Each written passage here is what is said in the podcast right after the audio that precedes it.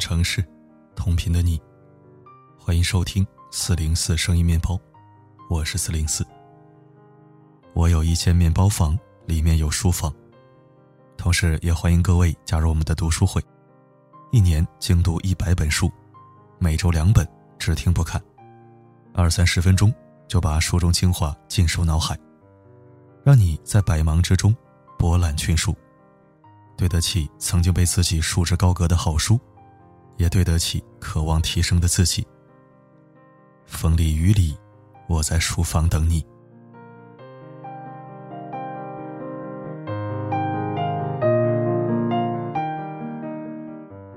最近又看到一则令人瞠目结舌的新闻，在宁波站的候车室检票口，警察发现了一男一女两名乘客，准备由换乘通道进入候车室。拦下查问之后，发现他们原来是买短乘长的逃票人员。来看看他们是怎么操作的。两人是分居杭州和宁波的情侣，因此频繁往来两地。每次从杭州到宁波，就只买到绍兴北的车票，剩下五十一块五毛钱。从宁波返回杭州时，就只买到余姚北的车票，剩下四十八块五毛钱。一来一回，正好剩下一百块钱。为了避免出站问题，男子灵机一动，想了个办法，将联系人设置为幺二三零六，然后伪造了幺二三零六短信订单的格式，给自己发购票短信。之后再以换乘为由，从候车室出站逃避补票。看完，我不禁感叹，这真是把小聪明。发挥到了极致，而且这二人还是惯犯，从一八年底开始，前后逃票多达四十次，共计逃票约一千四百三十元。目前两人均已被执行拘留，并被挂上了失信名单。但仅仅是逃票这件事，还不足以在热搜榜上挂上一整天。让人大跌眼镜的，无疑是男子医学博士的身份。博士怎么会做这样的事儿呢？是大多数人第一反应。因为在一般的观点里，很难想象一个拥有高学历的人会做出这种毫无素质、教养、人品可言的事情。但正如网友所说，人品这件事儿，从来都和学历无关。余秋雨也说过，一个人有没有文化，不是看你的学历。不是看你是哪个大学毕业的，更不是看你读过几本书，而是看你的人格。简单的把学历和人品挂上钩，其实是一种刻板印象。在这里，四零四强调一下，我们只想表达人品和学历、金钱、地位没有关系，并没有丝毫针对博士的意思。凡事都有基数和概率，任何事情。都不能一竿子打翻一船人。事实上，高学历者的丑闻早已屡见不鲜。前有名牌大学女博士，因成绩超过办理登记手续截止时间，大闹机场，殴打地面机场人员和工作人员；后有在读博士厚颜无耻，耍着无赖占座，更是趾高气扬的宣称：“谁规定一定要按号入座的？要么你自己站着。”要么去坐我那个座位，要么自己去餐车坐着。还有知名大学的硕士研究生，在北京西单大悦城用手机偷拍女生裙底，被当场抓获。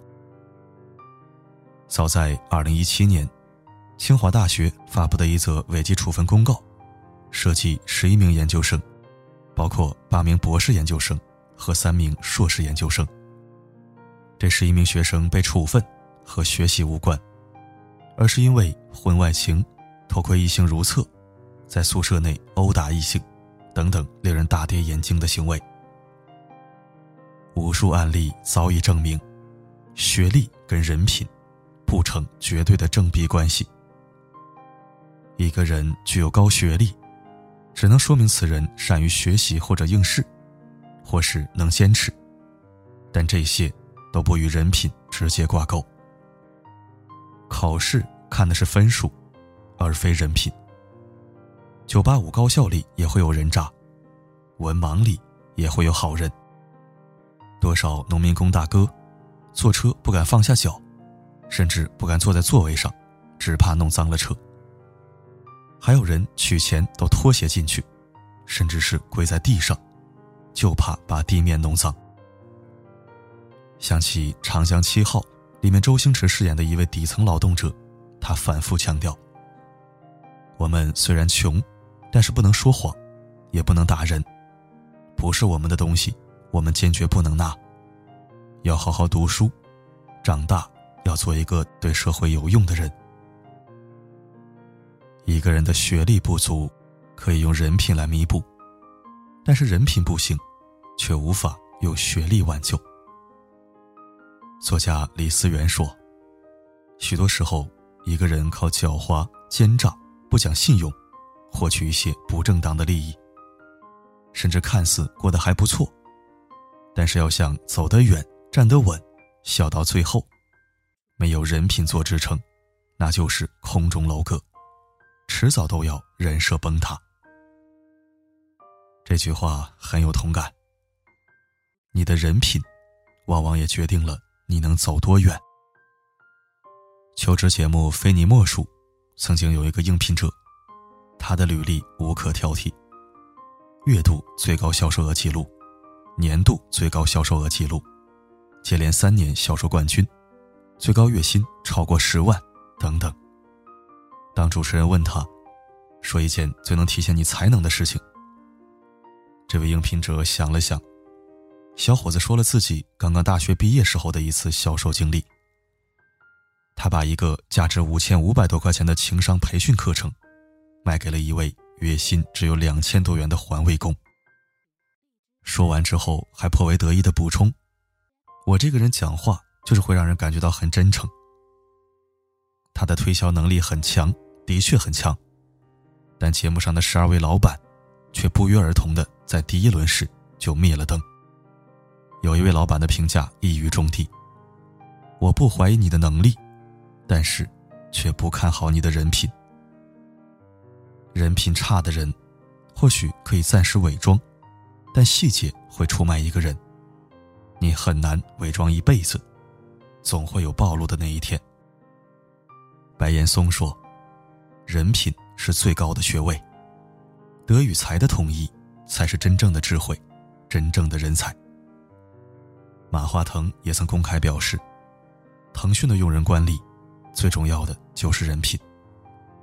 人品要特别正直，如果说有人品任何的问题，哪怕能力再强，我们都不会要这个人。是啊，人生到最后，拼的都是人品。而好人品，可能给你带来好运气。还记得八年前发生的小月月事件吗？二零一一年十月十三日，两岁的小月月在广东佛山被一辆面包车两次碾压之后，又被一辆货车再次碾压而过。连续被两车碾压，七分钟的监控视频显示，当时有十八名路人经过现场，但无一人伸出援手。直到第十九名路人拾荒阿姨陈贤妹出现，才抱起了躺在地上不停哭喊的王月。遗憾的是，因为伤势过重，错过了救援时间，小月月最终还是离开了人世。这起震惊全国的事件，当时引发了一系列道德大讨论。如今八年过去了，救人的陈贤妹怎么样了呢？一读报道，小月月事件发生后不久，陈贤妹就离开了原来的雇主。之后，陈贤妹家乡政府特地找到她，邀请她住进当地的养老院。前两年，陈贤妹因为身体不舒服去医院做手术，总花费在两万多块。交钱的时候，医生知道了她就是救人的陈贤妹，一分钱都没有让她交。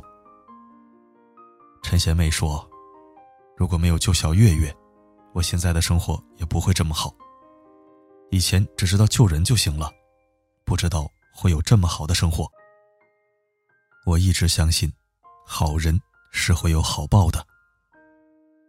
在这里，我突然想插一句啊，养老和医疗难道不是应该的吗？难道就因为她是陈贤妹就赐给她吗？陈贤妹是善良的，但是养老和医疗不能是恩赐。人生在世，种什么因得什么果，世界就像一个圆。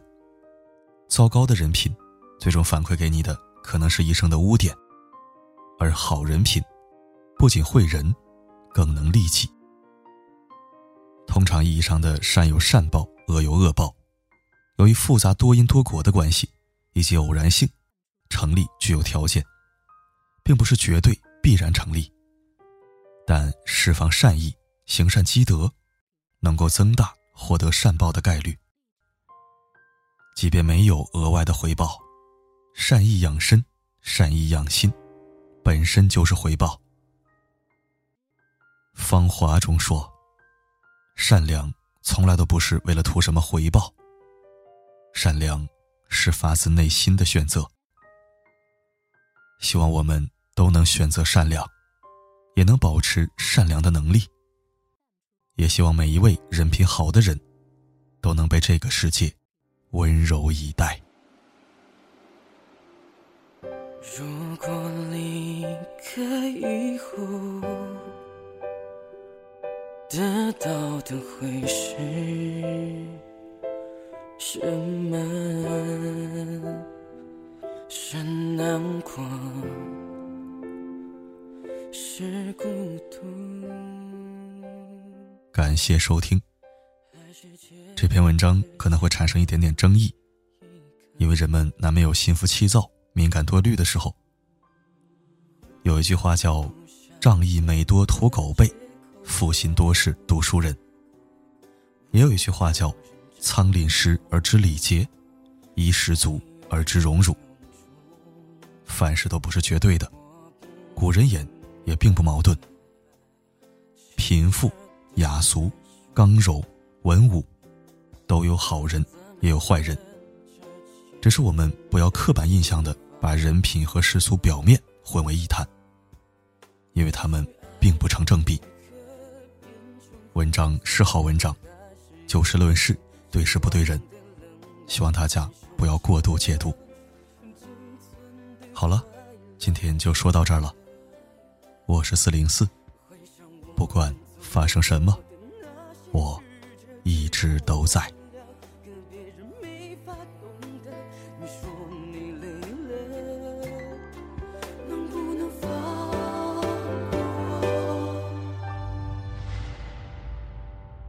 我走了，你别再难过，心里有话都不想再说。记得以后你要快乐，这世界没那么多因果。我走后你别再想我，尽管有太多的不舍，这是你要的自由，我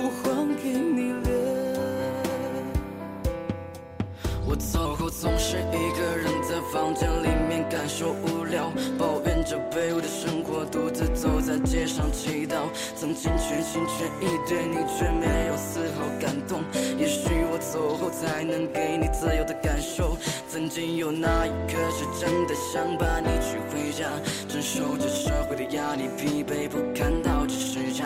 想过如果有一天你还能够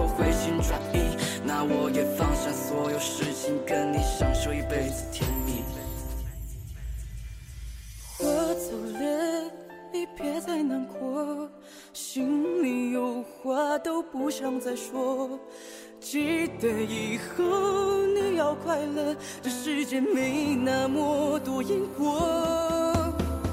我走后你别再想我，尽管有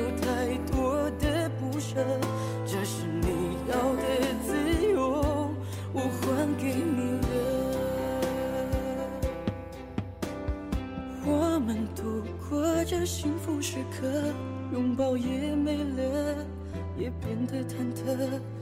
内心不需要抉择我们只是见过没了我怎么了？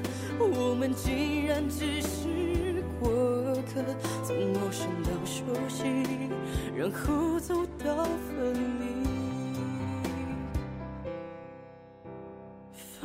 傻的原因，是因为你。